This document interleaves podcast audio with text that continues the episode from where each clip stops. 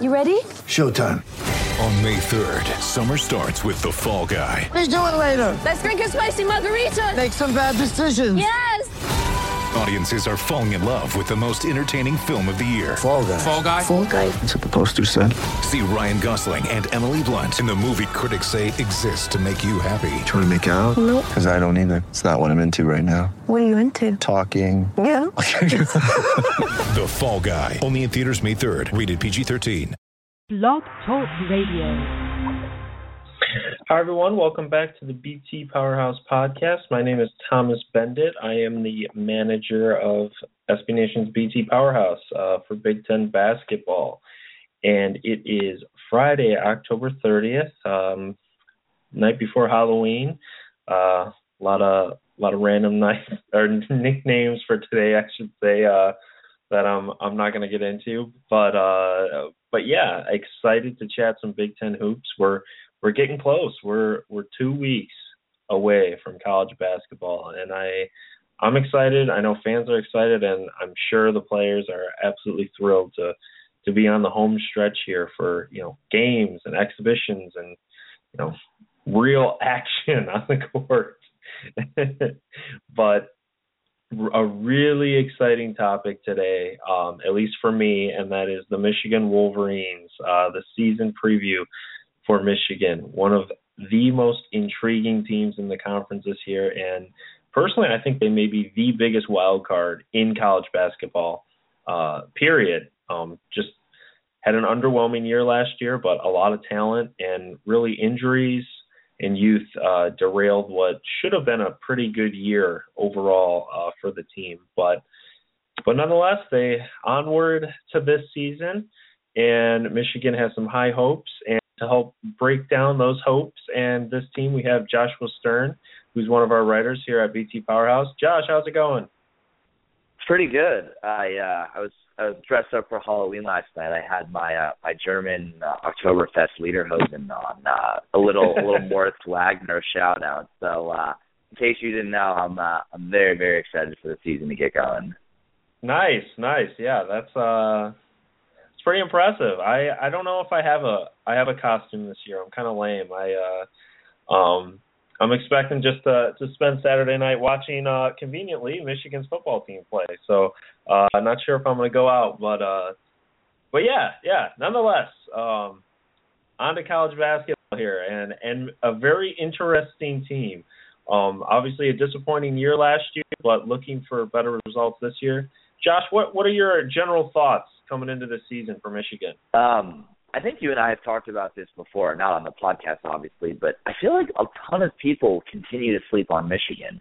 They look at the 16 and 16 record from last year, and they say that the majority of the team is back. Uh, everyone essentially minus Bielfeldt. Um, but I think that people don't realize that LeVert was hurt for so many games, and Derrick Walton was hurt, and and the freshmen were kind of thrust into roles that they weren't supposed to be in uh, pretty early on. And so I think it's kind of unfair because Michigan never had all of their pieces together at the same time um, for an extended period. And so I think that, you know, between shooting and, and all of these different pieces that John Beilein has, I think this team could be really, really, really good. Yeah, I, I completely agree. And, and, you know, obviously this is a, a preview prediction for this year, but this is a team that I, I do think merits some discussion into last year. And and the thing about it is de- depending on when you look at this team, you're going to get a completely different impression of how good Michigan was, how good you know they can be this year. Um, you know, they start out the year not great, but you know they beat a Oregon team that goes to the NCAA tournament. They beat Syracuse at home. They nearly knock off Villanova, who Yeah. ends up being the number should, they one should have probably won that game too. Yeah, yeah. I mean, they were up later on and just kind of let it slip away.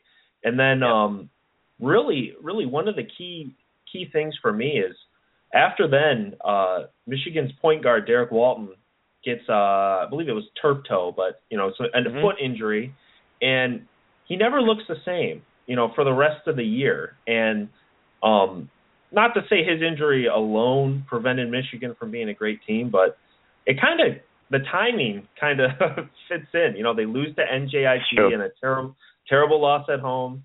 they lose to Eastern Michigan, blown out by Arizona, SMU, and kind of from there the the whole season goes down. Um, but near the end, the team actually kind of came around and played very well uh, late in the year, um, which kind of implies that uh, you know maybe this team was better than they performed early on, and especially considering those injuries. Um, but yeah, yeah. Anyway, uh, but yeah, that that was last year, and why don't we why don't we jump into this year though? Uh, as you mentioned, Michigan brings back a lot, and one of those players who I just talked about, uh, Derrick Walton. Um, what what are you expecting out of the backcourt this year for Michigan?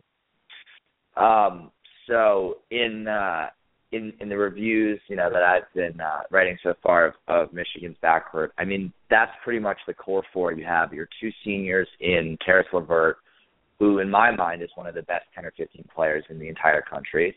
You have Spike Albrecht, the other senior, who a lot of people coming into Michigan thought that he was just kind of going to be an afterthought, and he's turned into a really, really solid backup point guard. He doesn't turn the ball over. He makes good passes. He's, his three-pointer has gotten better every year. So you have those two guys. And then you have Derrick Walton, who will be starting next to LeVert. Um, like you said, I mean, you could clearly tell last season that his turf toe was bothering him. Um, he's quick. He's explosive. Um, you know, he's uh, you know, you, you've seen him make some great clutch plays, like uh, against Nebraska uh, two seasons ago when they won on the road, um, and that was as a freshman. And he's only gotten better. Um, and then of course you have Zak Irvin, um, who's kind of going to be maybe he'll play shooting guard, maybe he'll play small forward. It just kind of depends on what Beilein wants to do. Um, he when uh, when LeVert and Walton were out last year was tremendous. He uh, he had to take a lot more shots, um, but his shooting percentage was still uh, was still pretty good despite having to take a, a substantial amount of shots. Um, and then you have some of the younger guys. You have someone like Aubrey Dawkins, who Beilein and the coaching staff has said uh, is arguably the most improved player. And you look at someone like him, and he's six six, and he's kind of got that Glenn Robinson third makeup but he's an unbelievable shooter and he's a great athlete. He's one of those guys that you know when when he's playing, you you really want to just watch him and see what he's going to do next. And then the wild card for me is probably uh, Muhammad-Ali Abdur-Rahkman. Um, like Dawkins last season, he was kind of thrust into that role late in the year. Uh, he performed really, really well. Uh, he's a very uh, downstream point guard. What I mean is like you know he he's not a, a great shooter, but he's really good at attacking the basket, drawing fouls. Even early on in the season, he was really, really good at doing that. Um, the question is, is is he going to find any minutes in the backcourt? I mean, I just named six guys that could all play substantial minutes.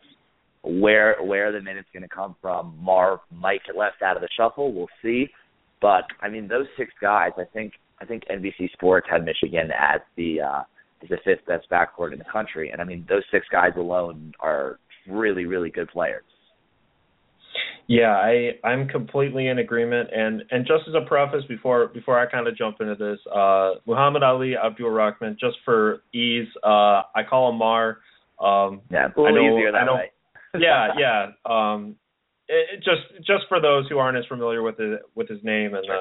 the abbreviation there, but um, but yeah, I mean this backcourt last coming into last year, I thought it was going to be the best backcourt in the Big Ten. And mm. I'm not sure if it would have been even if they were healthy, but they would have been up there. I don't think there's any debating that. And now, you know, and that was with LeVert and Walton starting uh, at shooting guard and point guard respectively. And now, you know, each of them they're coming off injury, they're coming back, but you're also adding experience uh, with Mar, uh, who really you know when he when he originally committed, I think he was like a two to three star. You know, not a very high regard, highly regarded no. recruit. I, and Beilein, um, Beilein only took him because he got a referral from a coach in, in late signing, and they said this is the kid you want on your team. And Beilein really wasn't tracking him at all. Picked him up late, and what a great signing he was. Yeah, yeah. I mean, no, you know, when we were coming into last year, we were kind of expecting Michigan was either going to be one, two, or three, somewhere in the top part of the Big Ten in the backcourt, and nobody mm-hmm. even thought about Mar. I mean, they were thinking yeah. of him as maybe a bench, you know, five to ten minutes a game. He ends up having to play a lot. He almost plays half of Michigan's minutes last year because LeVert goes out, because um, Walton goes out. so now you're adding him into the mix on the bench, and then you also have Spike Albrecht, who, you know, as you said, uh, you know, I, I think there are kind of some misconceptions about Spike. You know, generally, I think Michigan fans are very high on him, sometimes too high, I think. But but I think but I think a lot of opposing fans don't understand his value. He is an outstanding backup point guard. I think he is yeah. a great great backup point guard. But when he has to play 30 minutes a game, he has flaws in his game. I mean, he's 5'10, he's not crazy athletic.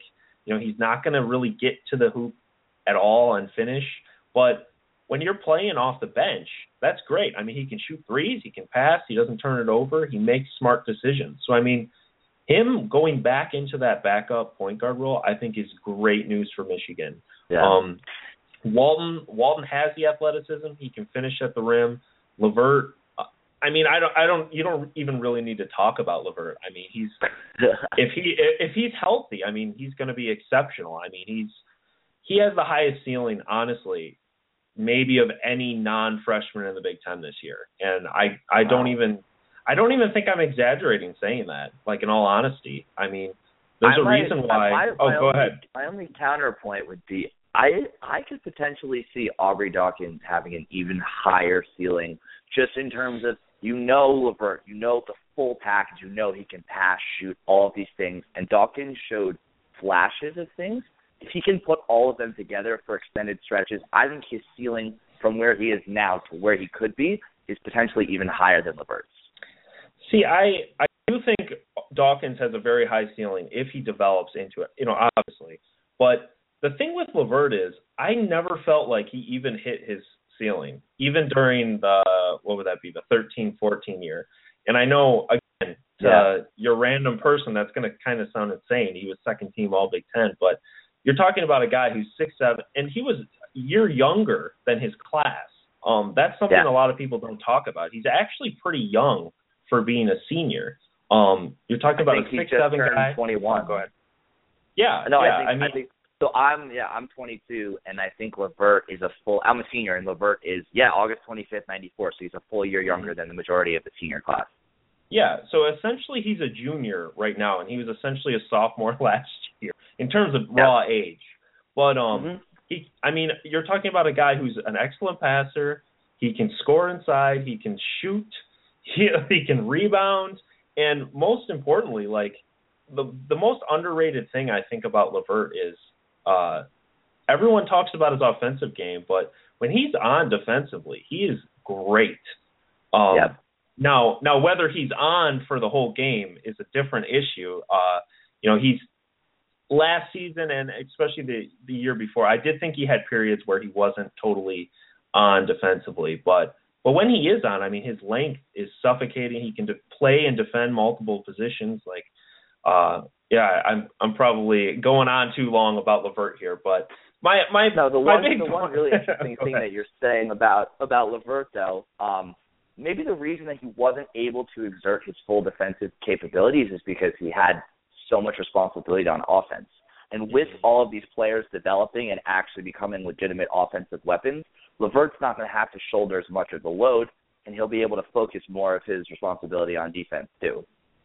Yeah, yeah, and that's one of the things. I actually got a chance to talk to Levert uh, during Michigan's media day, and I was asking him kind of, you know, what's the difference? Because you know, as as fans remember last year, early on in Michigan, it was basically hand the ball to Levert and hope he can kind of save the team. Um, it was the Levert and- show, yeah. yeah, yeah, he was he was the guy, he was the team, and I kind of asked him, you know, like when he went down last year, guys like Aubrey Dawkins, Marr, Irvin had to step up, and I asked him, you know, like what's it like now that you're kind of entering back in, you know, after being gone, and he's like, oh, it's totally Sure. different, you know, guys they know what to do now, and I and I think you're going to see not a more passive role, but a more efficient role for Levert Yeah. I like yeah, I think you're totally right. Yeah, and I think that's going to add up, and I think people are going to start to see more of his his potential. You know, there there is the injury concern, um, obviously, but uh, you know, just in general, I don't think it's going to be significant this year. I think he will be ready to go. Um, when I was at their practice, he looked he looked good. Um, I didn't see any hesitation, but uh, but yeah, yeah, I guess nonetheless, after this, you know, 15 minute ramble. um, yeah, yeah, I think Michigan has a really good backcourt. LeVert is obviously the key piece. Um, Walton coming back is huge. Spike going back into his role, I think, is great for the team. Um, and I, I think this is going to be one of the best backcourts in the entire country this year, uh, if all goes yeah. right. But um, but with that, why don't we move out to the wing? I know you've talked about a couple of the what I'm kind of figuring out the wing guys uh, this year, but uh, how do you see, things going on the wing this year? Sure. So uh, I'll I'll let you talk about the the guys that you put more in the wing category, and I'll focus on uh, a couple other guys. So uh, so the biggest, uh, I guess, uh, question mark, but also like potentially great addition is uh, is Duncan Robinson. Um, you know, reports out of practice is that you know the kid can just shoot the lights out. Um, but I think you were telling me that Robinson kind of is a little bit iffy on defense, which I think makes sense. I mean, the guys that you're guarding in D3 are not nearly the same caliber of guys that you're guarding D1. If you can score, you mm-hmm. can score. The basket's the same, the court size the same. That's something different. But defense and being able to play at the speed of Division One basketball compared to D3 is going to be completely different for Robinson. I like him in a 15 or 20 minute a game role as the kind of guy where defenses have to really make sure that they're always on him, especially if you have LeVert and Irvin and Dawkins and a big guy on the court. You know that everyone else on the court is a threat and if someone cheats off and Robinson's open, the kid's going to shoot it. And, and it, from what it sounds like, the kid's going to make it. So I really like the addition of Robinson. Um, and then you have Cam Chatman. And I know Michigan fans were extremely disappointed with Chatman's play last year, and that's totally reasonable because Chatman was was really disappointing. He uh, he came in as the most highly touted Michigan recruit. He was the 38th best recruit in the country according to ESPN, and he never really lived up to it. Um, I mean, his numbers were 3.6 points and 2.5 rebounds, and he went from a starter role to pretty much a uh, a guy that they needed to use uh, in a bind, even when LeVert and Walton went out, and that should really tell you something about how Chatman played. Um, and then the one guy that I know that you and I are a little bit unsure about where his future is is uh, is Moritz Wagner. Um, he's six ten. He he's got a great shooting touch. Is Beilein going to use him as more of a wing? Is Beilein going to use him as a big man? It's really unclear as to where that's going right now. But kind of like Robinson, you know, the kid has immense offensive talent and unlimited game. He's got great size. Is he going to be able to adjust to, you know, a to living and moving to America and and figuring out college life after living in Germany his whole life, and b to the physicality of the Big Ten. Uh, in Europe, I know that the play is, is a little bit more perimeter oriented. There's a lot more uh, shooting from big men and not as much rugged physical play. So, is Wagner going to be able to handle himself, or is this maybe a year where he needs to bulk up and, and learn, you know, the rigors of Big Ten, and then maybe he's ready next year? So, those are the three guys I'm really interested in seeing. Um, the other the other wing is uh, is Brent Hibbitts. Uh, I don't really think you're going to see much out of Hibbitts this year. I think he was a preferred walk on. Uh, Beilein likes him as a as a bench guy, but I don't expect to see much. But uh, but the other three guys, I'm really excited to see what they're going to bring to the team this year.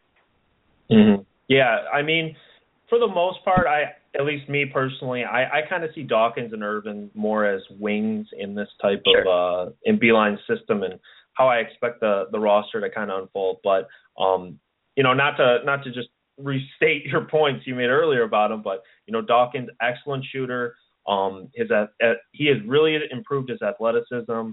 Um, I, I think he is going to take that next step this year. Now, how much of a step that'll be, uh, I'm not sure about. He needs to get better right. defensively, um, things like that. But he could be a a really nice piece on that perimeter. And Zak Irvin, uh, really, really didn't get him enough uh discussion late last year, you know, and and I get that because Michigan wasn't a great team, so I kind of get why he didn't get the discussion, but down the stretch he played very very well. And and the thing was is overall I thought his offensive game was generally how it was, you know, it didn't really change that much in terms of scoring, but his passing was great, his rebounding improved, and it was really those small parts of the game that really elevated his status, in my opinion.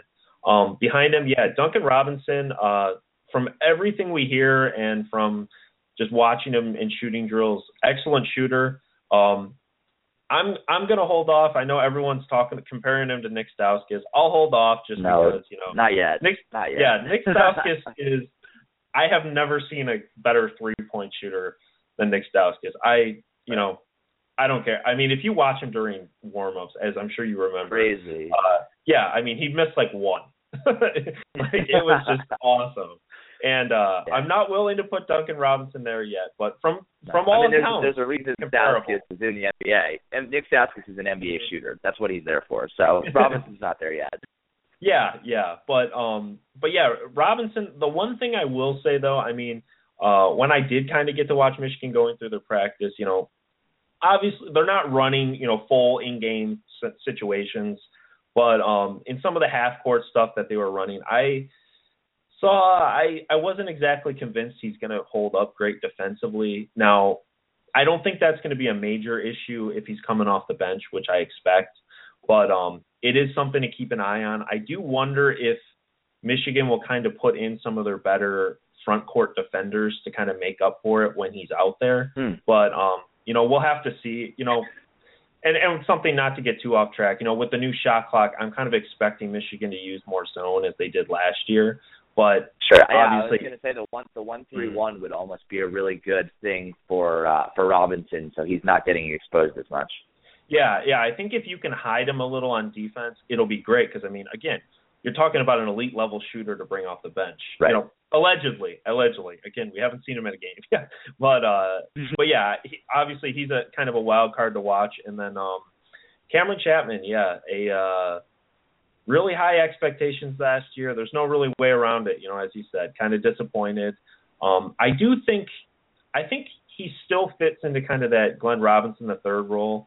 I I just think the issue was I didn't think he was physically ready to get into that role. Uh, you know, Yeah. GR three he came in, I mean, with an NBA body from day one. Yep. And I think I think a lot of people overlooked how difficult it is to play stretch four well on both sides of the floor um as a freshman.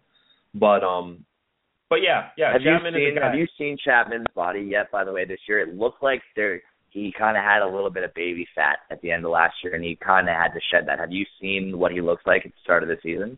I haven't really had a chance to, to be honest. Um, I'm expecting from just general Michigan strength and conditioning. I'm kind of expecting him to be in better shape. Um, I think he Sure. needed to build some some size and some physicality, but uh, but but again, you know, we're talking about a guy who's probably going to play off on off the bench, um, which is Right. kind of just a luxury here. Um, but uh, but yeah, Michigan's wing group. I think it's going to ride with Dawkins and Irvin. Um, I don't think that's a a crazy opinion to have by any means. And No. uh, you know, I I think they're I think it's in good hands to be honest. I think both those players showed a lot of potential and should be set for uh for even better years this year. Um, but but with that, why don't we move into the the last segment here, the front court. Um, what are kind of your thoughts on how this is going to shake out this year? Sure. So, you know, so I wrote about last year how the position was Mark Donnal to lose, and then um, you know about halfway through the year the position went to Ricky Doyle, and then toward the end of the year it went to Bielfeldt. So, you know, it wasn't one of those positions where it was one guy's and Beilein rode him throughout the entire year and wasn't willing to change. This year, I think it's uh it's Ricky Doyle's position to lose. Um, from what what I've heard, he's bulked up even more. Uh, he's continued to develop uh, a touch inside. Um, he's a good defender. Uh, the one big issue with Doyle that I wrote uh, in my front court preview is that Doyle had uh, 19 games in which he had three rebounds or less, which is really an alarming statistics for your six nine center. Um, you know, there were games where Doyle was hurt or was sick, and, and that's understandable. But really, if you're six nine and you're and you're the starting center, you, you got to grab rebounds. I mean, it's I know Derrick Walton and Levert and guys like that do a lot of the rebounding and Doyle does more boxing out, but um, but that has to change. Um, behind him, I think uh, Beilein will probably go with Mark Mark Donnal. Um, I mean, Donnal is a is a classic Beilein uh, stretch center. He can shoot the three. He helps space the floor. Um, he's got a really really good touch. Um, what you were saying from from the practice that you saw was that Donald, Donnal looks like he's he's bulked up more, which is huge because what happened was he just wasn't physically ready uh, to play in the Big Ten last year. You know, he had all the offensive capabilities, but when that wasn't clicking and he couldn't really battle defensively, he was he was almost a liability on the court. So you that's why you didn't really see so many minutes uh, down the stretch. And then the one wild card again. Uh, I feel like each group we've got we've got a wild card to kind of see what happens. Is uh, is DJ Wilson? Uh, Wilson's bulked up to 250 pounds. He uh, he played he played um, played in five games last season, um, but he he had a knee injury and he just wasn't ready, and so Beilein decided to redshirt him, which was definitely the right decision. Um, what I wrote was that DJ Wilson is such a luxury if he can pan out because he has the the shooting touch. He's not as good of a shooter as uh Donnal, but he's a really good shooter. And he has the physicality like Doyle. And he's a really, really good athlete and he's he's long, he's he's a very good defender. So he has a little bit of what Donnal brings, a little bit of what Doyle brings, and he adds something else. So I hope that maybe we see him for 15 or 20 minutes a game because he's a fresh because because he redshirted, he will only be a freshman um, and maybe get his feet wet. And he could be one of those guys, almost like Mitch McGary. You remember how how McGary was brought along pretty slowly at the beginning, and then at the end of the year he just exploded and had one of those crazy NCAA tournaments, and and it was almost like Beilein was bringing him along and then unleashed him when he was finally ready. I don't think Wilson is going to have that type of production, but you know Wilson is a better athlete than McGary, um, and he's one of those guys that hopefully could really surprise down the stretch. Yeah, yeah, I definitely um you know, I agree with your first point. This is this is definitely Doyle's position to lose. Um just as a, a first a preface, I do think Michigan's going to play small. Um you know, I think it's going to be Walton, LeVert, uh Dawkins and Irvin grabbing those uh back four spots. Yes. Um so I think there's only going to be one true big man on the floor uh Yeah, for Totally agree. you know 95% of minutes. But um uh with that, I I think it's Doyle's position to lose and really I think he is the most important guy in terms of how much is he going to improve this year because really Michigan's you know those last four starters they're all semi proven. I know a couple guys are coming off injury, but Dawkins, Irvin, Levert, and Walton have all shown they can play very at a high Yep. level. You know, Doyle has not. You know, he's shown it for bursts, but he hasn't shown it on an in-game basis. And and I mean, to an extent, he was just a freshman last year. You know, big men usually come on a little bit slower, but he's going to have to show. You know, um, I didn't know that rebounding stat, but obviously that's a telling one. And he wasn't exactly the best at avoiding fouls either, which could No. which was a big issue last year with Michigan's uh, depth issues. Um, shouldn't be as big of an issue this year, but obviously, you know, fouls are never good things. um, so uh, I think it's his position to lose. Uh, yeah, you know, as you mentioned, uh, Donnal looked gigantic at media day and intimidated me uh, significantly. But um, he, uh, yeah, he looks big. Um, I didn't really get a chance to see him much on the court, but he's definitely bigger and more physical than he was last year, which was a big thing. I think that held him back uh, last season. Um, and then the last one, DJ Wilson, uh, or I should say the second to last one for me. Um, Wilson, I actually wrote this uh, for another site, but Wilson is a complete wild card for Michigan. Yeah. Um, so we, you know, we, definitely agree there. yeah, I know we've talked about you know Chatman maybe being R, maybe being wild cards, but Wilson is by far the biggest. I mean, Yep. I I do I will say you know f- you know Frank I think he's a year away from being a good player. I really believe that. You know maybe he'll come on at the end of the year as you as you said. Um, we'll have to see, but um, you know his combination of athleticism, length, um, and the ability to actually you know kind of create his own shot. You know he's not going to have to rely on pick and rolls and that kind of stuff offensively. They Right. actually probably he can make some moves. Um, and when you throw that in with a guy who can defend on the perimeter, can defend inside, um, you're talking about a dynamic big man that, at least at the college level, again at the college level, that can really make an incredible impact. I mean, if DJ Wilson comes on, as Michigan fans are certainly hoping, th- this is a top ten team easily. Um, now, having said that, again, I think he's a year away from being a a big contributor, but um, he's going to be a guy to keep your eye on, you know, as the season continues and develops, and uh, um, yeah, it, it'll be interesting to watch. Uh, the last one, Is there- uh, Moritz. Oh, quick, Oh, go ahead. question on Wilson. Is there a chance maybe that you see Wilson in spot minutes playing the four against teams? I think I wrote in my preview, you know, a team like Purdue, where you have somebody like Caleb Swanigan and either AJ Hammons or Isaac Haas, where they're two true big men. Would that be a place where maybe Wilson could step in and and even for ten or fifteen minutes a game, but just slide to the four as another big body to guard a true power forward? That's that's an interesting uh, thought. I mean, I and, and that's one of the general themes that I don't think we've talked about that much. But this team is incredibly deep. Um, Yep. I don't necess- I don't again. I don't want to. I, I think there's a there's an important distinction you have to make is you know deep does not always mean great. You know that's That's true. that's an important that's you know because you know a lot of people criticized um you know like Thad Matta for playing a short bench in the past and things like that, but he played a short bench because he had like Jared Sullinger and De- Deshaun Thomas. I mean, why would you ever play anyone over those guys? You know, Right. but so it, it doesn't always mean great. But this team is crazy deep. They have multiple guys at every position, and almost all of them have played before, which is just crazy. Um, but yeah, I think uh, I could see them putting Wilson out there for extended periods to kind of get a, a matchup uh, against certain teams, and you know he would he would be really good in his zone. I think uh, as he he didn't really no he didn't really play. Uh, I don't remember them using the zone much in the exhibitions, but that he played in last year. But uh, yeah, he would be an interesting uh, kind of guy to throw out there in certain scenarios. Um, the only concern I would have is just I think Michigan might be too deep. Yeah, that was that was gonna be my that was be my follow up question actually. Um, yeah, Do you think Yeah, that, do you think that Oh, go ahead. maybe that Beilein uh Beilein will try maybe play ten or eleven guys at the start of the season and then look to a shorter bench? Or do you think it's one of those things where maybe he uh he will actually play ten guys depending on the game, depending on the situation?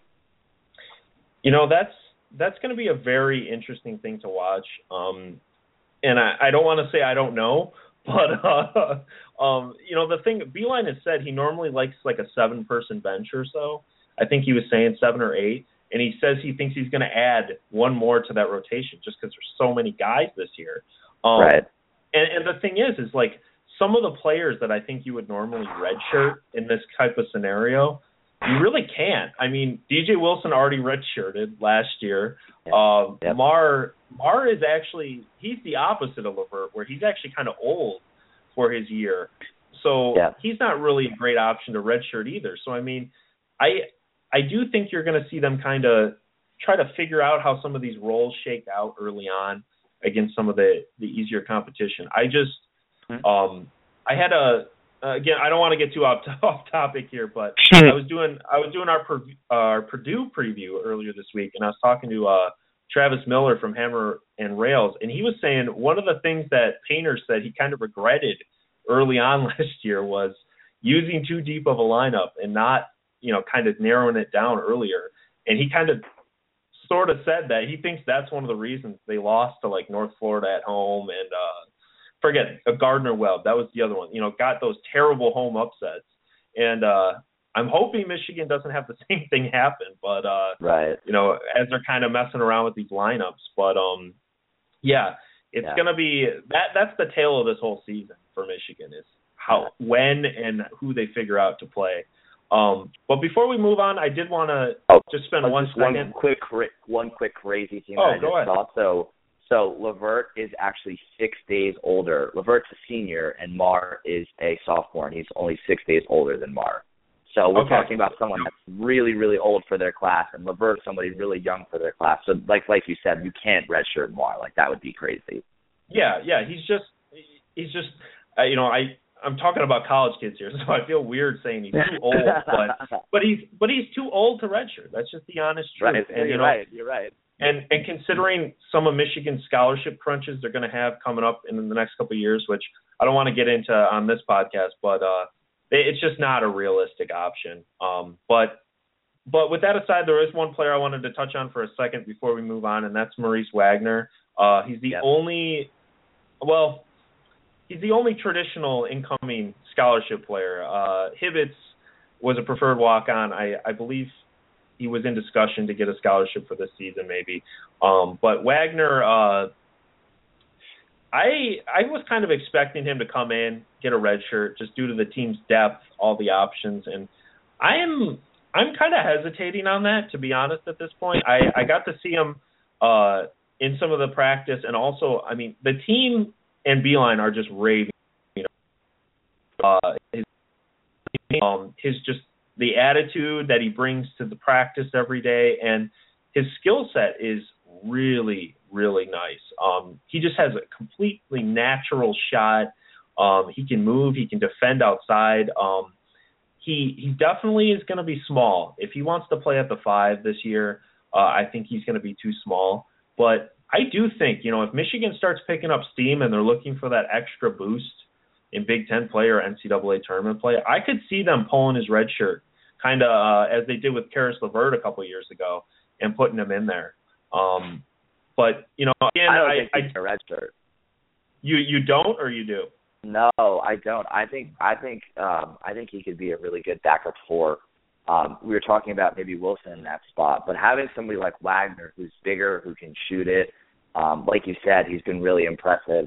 Um the thing with Wagner is because he's coming from Germany, he played on a professional youth team uh for the last couple of years. So as opposed to these other guys that, you know, are coming from uh high school basketball, he's coming from professional basketball he uh, he pretty he had a no nonsense team. I mean, he played for the youth. His Alba Berlin youth team was the youth team of one of the best teams in Europe. Um, I don't see how you can redshirt him. I feel like everything that you were saying makes him such a luxury off the bench. You know, maybe Duncan Robinson doesn't pan out, or maybe Cam Chatman doesn't pan out, and you need a bigger guy to sub in for Dawkins or for Irvin. I would throw Wagner in there. I think he I think he'll play at the beginning. I think like you said because the coaches love him. He it just makes sense to give him minutes and say go, try because his skill set is so unique. So that's that's my personal take on it. Um but we'll see what they decide to do. Yeah, yeah. I mean, obviously, you know, um, and they even asked Beilein about it, you know, at his, his media day press conference, and he was kind of just like, "Well, you know, we're not sure yet."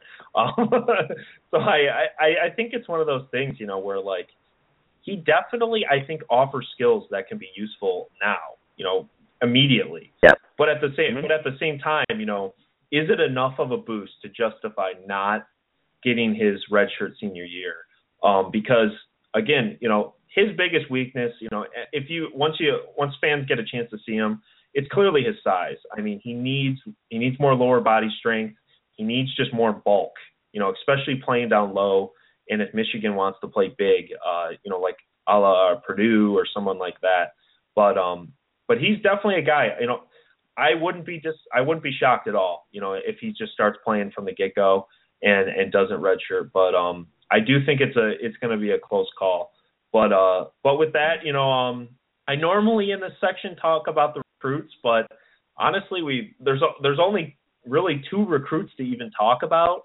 Um, I guess three if you if you count Duncan Robinson the transfer. Um, do you want to take a second to just rattle through the recruits here uh, for the people who don't follow recruiting as much? Yeah, absolutely. Um, so we talked about Wagner, um, and I think you and I are both very high on him. But I, I think you make a really good point. It's is he going to play right away? Is Beilein going to trust him, or is this maybe a year where they start him slow and potentially use a red shirt on him? Um, the only thing, just a quick point back to uh, to the Wagner thing, is does I mean I don't know whether it makes sense to redshirt him because you're talking then about a front court next year. I, I'm totally going on a tangent. Just just wanted to say, but you're talking about a front court of Doyle, Wilson, Donnal, Moritz Wagner, and then you're bringing in two centers in Jon Teske and Austin Davis. So you're going to have an extremely full front court with six guys that are all pretty much trying to play one or one and a half positions. I think they have to let him play because if they don't let him play, I mean, my personal opinion is one or possibly two of those six guys will not be on Michigan's roster next year because you can't have six mm-hmm. good to pretty good centers that are and four or five of them are sitting on the bench. I mean, that's crazy. So personally, I think they are going to let him play simply because of that, because of numbers. And Beilein's going to have to figure out who's going to stay and who's going to go. Um, we talked about Robinson too. Um, you know, there's there's a ton of hype surrounding him with his shooting. I mean, he was great at Williams, but again, we don't know. We don't know how he defends. We don't really know how he rebounds. Is he too slow? Um, shooting, right? He's going to get shots if he plays, but we don't really know how much. Um, and then Hibbitts, I don't know a ton on Brent Hibbitts. I watched a little bit of tape, and I initially thought he was more of a a big man, but he's actually more of a wing. He can shoot it a little bit. Um, I don't know whether he's going to be able to contribute. It's definitely not this year at the high major D1 level. I know that he had offers from I think schools in uh, in the Patriot League and uh, in schools that are are low D1. Look, maybe Hibbitts is one of those guys, but not this year, but maybe next year has an unbelievable off season and uh, and strength and conditioning and bulks up and develops a great shot. And we're and next year we're saying, man, Hibbitts kind of came out of nowhere. Um, so I'm not, you know, I'm expecting very little, especially because we were talking about how deep Michigan is. But uh, but yeah, but I think uh, Wagner and Robinson. Funny that the two guys that are kind of both coming in are arguably Michigan's two biggest wild cards, along with DJ Wilson for this year.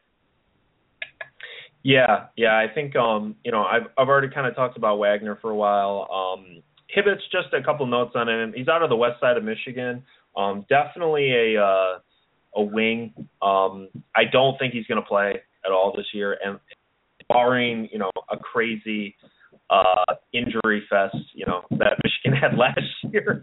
um, right, right. But uh, um, yeah, he's he's a good guy. He's, he's athletic. He's lengthy. He can he can run with it. Um, but uh, I think he's going to redshirt. I think he could be a nice uh, a nice piece, you know, as he kind of gets up there and you know junior senior. He had a lot of MAC attention uh, a lot of those schools were recruiting him. But uh, but yeah, and then the the last one, Duncan Robinson, as we talked about, some defensive question marks, but uh, by all accounts, a great shooter. So uh, Michigan, uh, not adding a ton this year, but considering the depth and returners, and you know, it's still a young team. So um, yeah, super young. Yeah, so it, it's not surprising that they're not adding a ton a ton this year. Um, but with that, I, I did kind of want to jump into uh, um, kind of some some just general questions about uh, you know the team, some narratives, I should say, of you know one of one of the big things that you hear a lot on Michigan. I know uh, both of us are kind of high on Michigan, and I, I don't want to get to the predictions quite yet, but a lot of people say you know Michigan went 16-16 they have pretty much all the same guys back. Um, you know, they didn't play that well at the beginning of the year, even when they had LeVert and Walton. How can you justify putting them at the top of the Big Ten? And what would be your response to that one? uh, experience. That that would be that would be probably my biggest justification. Look, I mean, look, there are teams that obviously go through bumps. You talked about Purdue having a couple bad losses. I think Nebraska lost to. I don't remember who they lost to. They lost to some awful team last year at home, and they had one of the best. And they in the last couple of seasons, they've had a great uh, home record. So look, teams are going to lose. Really good teams are going to lose to bad teams. It happens. But I think that the biggest thing is and we've talked we've talked about this ad nauseum about this depth, but this depth really is going to be a crucial factor because when guys aren't playing well, instead of being like, man, we don't have anywhere to turn to, we can't look down. You know, last year they looked down the bench, and in came Sean Lonergan, in came Andrew Dakich. That will not happen this year. That can't happen this year. There's too many good and talented players. So if Cam Chatman's not having a good game, or or if Dawkins is one for seven on threes, you pull him you have enough talent, you have enough size, you have enough shooting that that's not going to be an issue.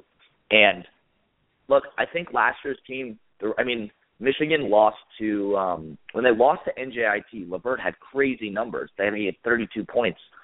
But Michigan isn't going to win 20, 22, 24 games if LeVert is scoring 30 points a game. That means there's too many other guys on the court that aren't being engaged enough. That means that the big men aren't getting enough touches. That means Walton and Irvin aren't getting their touches.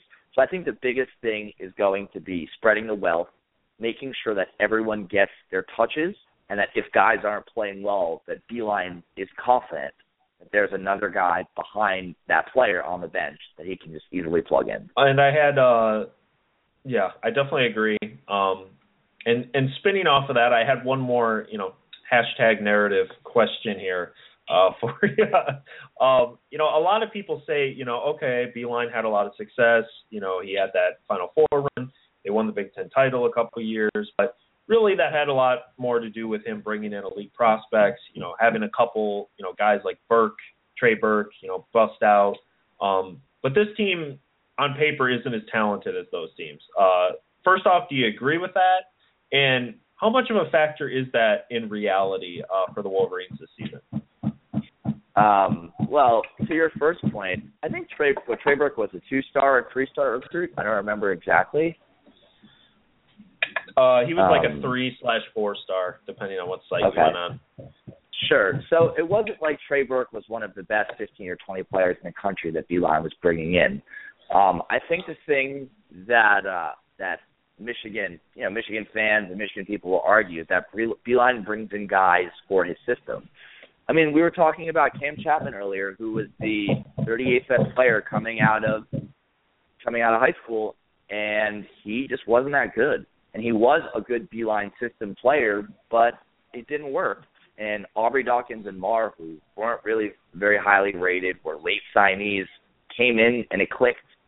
And so I think that being a criticism of Beilein is not really a fair criticism because he takes talent and you know coming you know coming out of high school, Nick Stauskas was supposed to be a four year player who you know would be a shooter in his first year and maybe do a little more the next couple of years and then have a pretty good senior year. Nobody thought that Stauskas was going to be a two year guy that went on to the NBA. So you can take talent, but you have to make something with that talent anyway. Um, so no, um, I don't know. I, I, I think I think Michigan has a, a, a really nice luxury because they made the Final Four, because they're much more on the national radar than they were five or ten years ago. Um, I, I think it's becoming a more attractive place for recruits to want to play.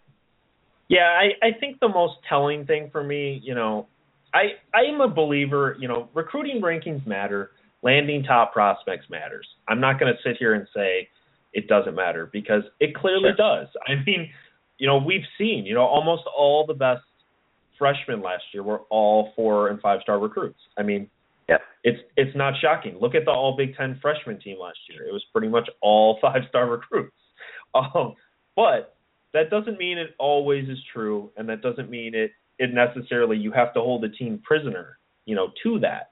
You know, I, I think it's more about being in a range than it is about being, you know, a spot higher on the recruiting rankings than, you know, this team or that team.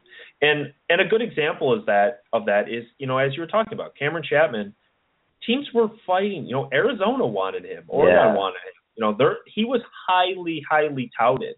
Um, you know, maybe there was some fit issues. I don't agree with that. I think it was more about the role he was going to come in. I don't think he was physically ready for that role. But Aubrey Dawkins, you know, his dad coaches at Stanford. His dad could have easily had him if he wanted to. Didn't want him. Yeah, I mean, I I don't know if there was, you know, I don't know if there was a dynamic, you know, where I don't want to play for my dad in college or you know something like that. I don't know, but he could have easily gotten Aubrey Dawkins to go there, and he did it. Aubrey Definitely Dawkins regret was- that now.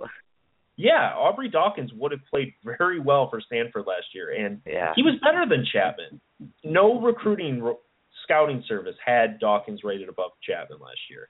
Dawkins was better Yeah. than Chatman.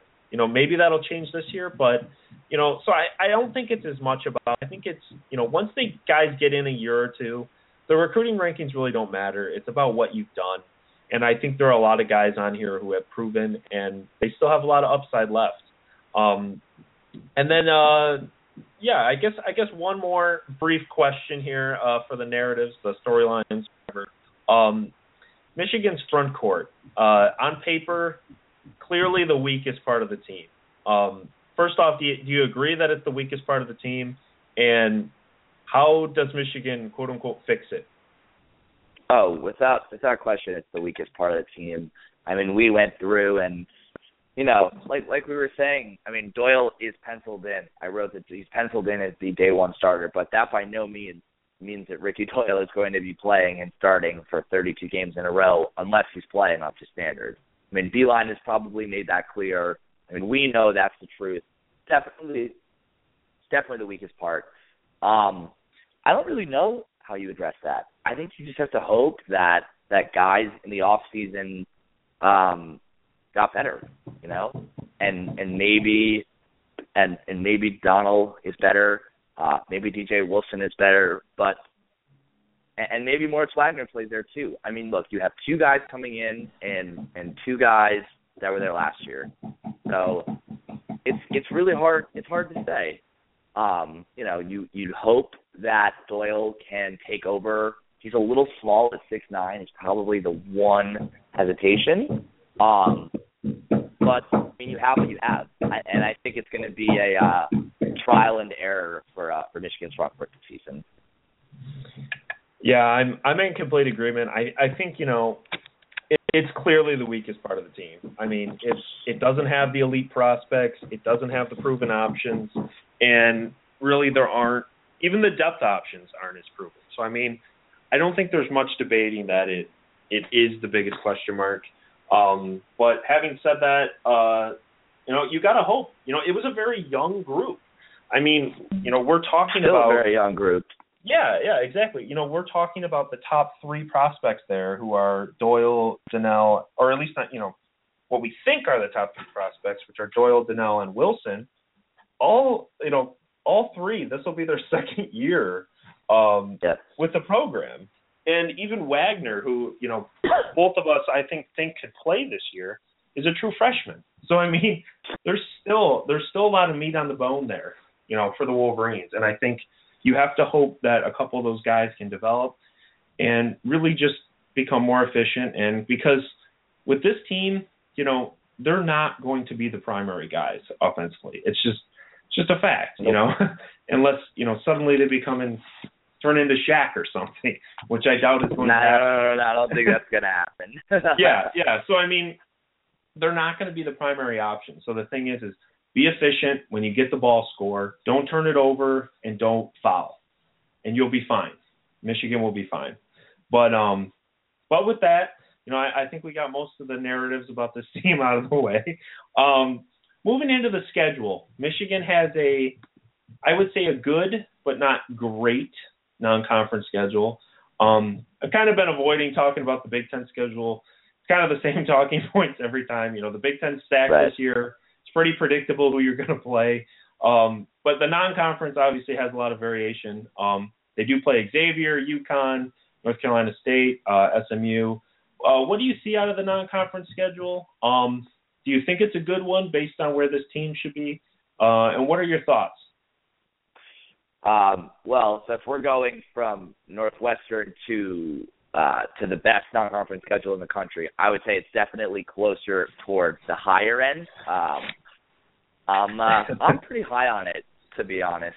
I think Hmm. I think scheduling Xavier uh, in the Gavitt game at home is a great early season test.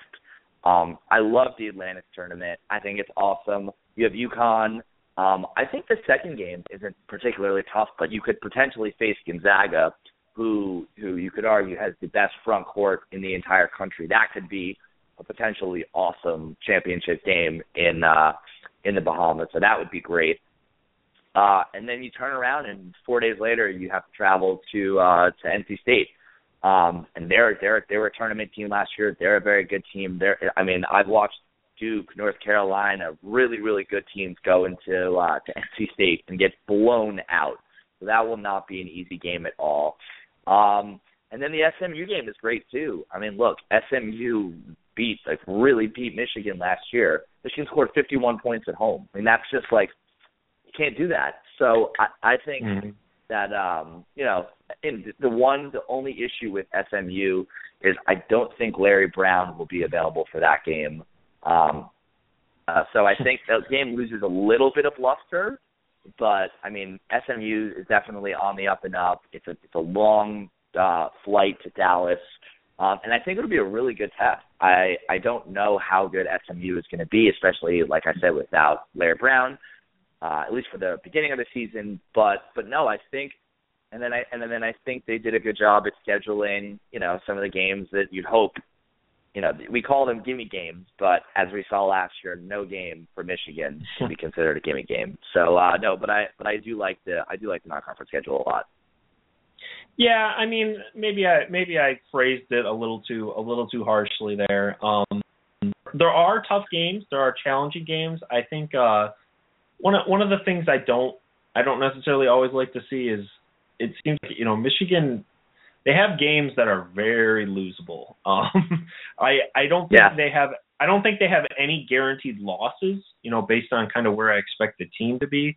Um, but a lot they don't necessarily have like what I like to see is at least a handful of 100ish 100 to 200ish type teams and I'm talking like RPI. KenPom type things just Sure. because those boost your resume but you know 90% of the time you're going to win anyway um and I know Michigan fans won't like to hear that based on you know a couple upsets last year but um Right. but yeah, and and Michigan seems to be built on you know the Atlantis tournament, Xavier, North Carolina State, SMU, which are all challenging games, but none of them are like guaranteed wins, and the rest is just hot garbage. Uh, to be honest. Yeah, yeah, you're right. yeah, I, I, I hope I I hope I don't regret saying that just due to the fact you know last year I'm knocking on NJIT was here. Yeah, NJIT was complete garbage last year, and it, everyone knows what happened there. But um, Yep. but yeah, it's it's a challenging. There's going to be plenty of exciting games. Um, I would have liked to see a little more of the in, intermediate type of teams, but uh, yeah, who but are yeah, who are some of the intermediate teams that you wish Michigan had tried to schedule? that is an interesting. That's an interesting uh game. You know, like like for instance, you know, um, I hate to go back to Purdue, but that's the team I I had just done before. They, for instance, Sure. they schedule Ver, Vermont at home. They're playing Old Dominion, uh, Lehigh, which are all right Hmm. around the 100 mark. Yeah, Um, they're playing. yeah, those are yeah, those are good quality schedule those. hmm Yeah, those are those are games. You know, Purdue, which is actually this is going off KenPom numbers, just by the way. Purdue is Sure. uh, lower than Michigan on KenPom, and they have a 89% chance to beat Lehigh. But that is going to be a boost resume wise because Lehigh should be Right. good enough, you know, to get you something. But but I mean, I don't, I don't want to rant too much about scheduling. Um, I have very strong opinions about it, but uh, um, but yeah, overall, definitely not a Northwestern type of schedule where No, there are no no, no, no. games. So um, Michigan fans will have plenty to watch uh, in the first couple of months. But but moving on off of that to the everyone's favorite part, uh, season predictions uh, for Michigan. Uh, what do you see out of the Wolverines? Where do you see them in the in the Big Ten? And most importantly, uh, do they make it back to the NCAA tournament? Uh, what are your thoughts? Well, after 16 and 16 last season, I hope to God they make it back to the NCAA tournament because because watching some of those games down the stretch was pretty awful, man. Um, I think I think Michigan. I mean, look, we've talked about a couple, two or three key guys. You know what you're you know what you're getting from LeVert. You know what you're getting from Walton and Irvin, and hopefully from Dawkins. But there are two or three guys in the shuffle right now that if they go from unknown to pretty good, I don't think any one of those guys has to be particularly great. But you need a really solid 15 or 20 minutes from them. They can come off the bench and be super, super solid in their role. I mean, I think Michigan has a chance to potentially be 13 and 5 or 14 and 4 in the Big Ten. Maybe you're looking at a four seed or a five seed. I mean, I look, you and you and I are both Michigan guys, so there's a little bit of homerism going on. but we both really like this team. There's a ton of depth. There's a ton of shooting, um, and everyone is back except for Wagner. So I think a lot of the time with the freshmen, there's a huge learning curve. Um, we did Nebraska a week ago, and they're going to have to play two or three freshmen potentially in the starting lineup, and there's going to be a huge learning curve for that. For Michigan, that's not going to be the case. Everyone has played both non-conference games and Big Ten games, and they know their role. And you have a fully healthy LeVert and a fully healthy Derrick Walton. I mean, I could see maybe third, second or third in the Big Ten, depending on how good Maryland is. Um, I know people love Maryland, and people think Maryland could go like 16 and two in the Big Ten. I, I mean, I don't know, but um, but no, I, I think I think Michigan has a shot. Yeah, I think around a three or four seed in the NCAA tournament if uh, if they win most of the games that they're supposed to.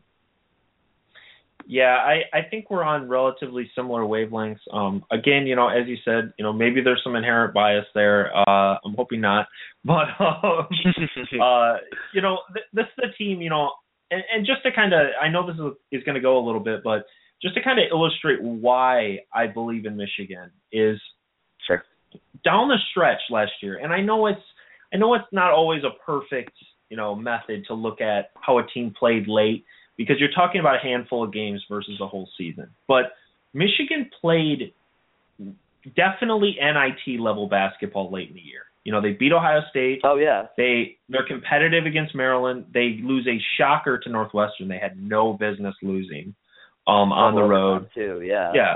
They destroy Rutgers. They destroy Illinois. They nearly beat Wisconsin, who goes on to the national championship game.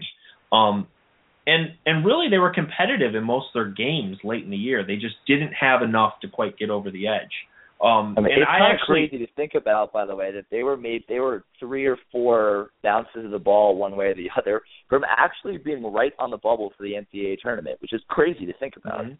Oh yeah, I mean, even if you go back to they were in overtime against Michigan State, they were in overtime against Illinois, they were in overtime against Wisconsin. That that's three games, and if you include the That's it. Northwestern game, those are four games in overtime where the you know four extra baskets, and those are Right. huge wins. so you're there. So you go from 16 and 16 to 20 and 12, and you're a tournament team like that. hmm And obviously, you know, this is an optimistic approach. There are games you could Of do course. the other way, but but Sure. we're talking about this is the team without LeVert, without Walton, who are playing in all of these games, except for that Wisconsin Mm-hmm. game because Walton did play in that one.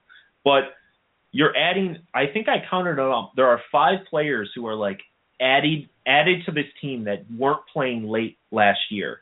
So you're taking a team that was already trending up, that was 334th in experience, uh, according to KenPom last year.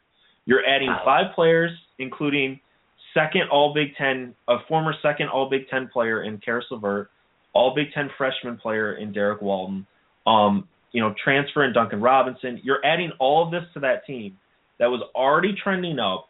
And and one of the things that I think illustrates this is uh you know, I, I like to use advanced stats. I'm an advanced stats guy, but points per possession, um, starting in conference play, Michigan, like if you mapped it against uh, what a team typically allows, like say they allow one point per possession on average, which is the complete average, I believe. Um, Michigan would score under that. By the end of the year, they were significantly over it. Just to kind of illustrate my point about how the team was trending up. So you're adding all of this to that team. Where after all this rambling, where do I where do I get with that? I think you get to a much better team, a team that can pull out those close games. They can take care of business in the games that they should. You know, they'll beat a Northwestern, they'll beat an Illinois, they'll beat those types of teams. I don't think this is a championship level team unless somebody like uh, a DJ Wilson, as we were talking about, kind of explodes onto the scene. But this is a should be a much better team than last year, and really a team. I I have them uh, fourth in the Big Ten, which uh, may sound high, may sound low, depending on who you are. Um, but uh, I think it's going to be a very good team. I think they're going to make the NCAA tournament, probably make some noise. I don't know if they have the front court to kind of reach that next level, but but I think it should be a good team. Um, well, yeah, um, uh, yeah. I guess that I guess that's about it though on on Michigan. Um, Josh, uh, any final thoughts here on Michigan, the Big Ten, uh, college basketball in general? Um, next Friday night, man, seven o'clock at the first exhibition. we'll uh, we got a chance to see really how good Michigan is, and uh, hopefully we can uh, get back on a podcast and uh, and reevaluate in a couple weeks. Yeah, yeah, I'm definitely excited to uh to keep the podcast game going and and actually see some, you know, real life basketball. Iowa played last night. Um didn't get to see much of it, but uh it's exciting to just know it's occurring. Um Yeah. but yeah, Josh, thanks for joining us. Uh and we look forward to having you on again. All right, thanks, Thomas. I appreciate it. Thanks. Uh, again, that was uh, Joshua Stern. He writes for us at BT Powerhouse. Uh, he primarily covers Michigan for us, so a lot of uh, Wolverines coverage from him. But but overall, I, I'd say the general points here: Michigan should be a better team. Um, I know there's some hesitation based on last year's results to put them too high, but I think this is going to be a team that's definitely nationally relevant, should be in the top 25 rankings. Um, I have them fourth in the Big Ten. I could see them getting up to second if things go very well. I could see them finishing right around the bubble range if if things don't go that well. But but I have them fourth, and it, it should be ex- an exciting season in Ann Arbor. But again, I'm Thomas Beindit. You can check me out on Twitter at tbeindit, t b e i n d i t. And uh, thanks again for joining us, and definitely continue to check out BT Powerhouse. We have a lot of preseason coverage on there. Uh, just uploaded our Purdue preview earlier today, so definitely check it out. Uh, check that out, and uh, continue to listen to us on the podcast. So we'll we'll see you next time.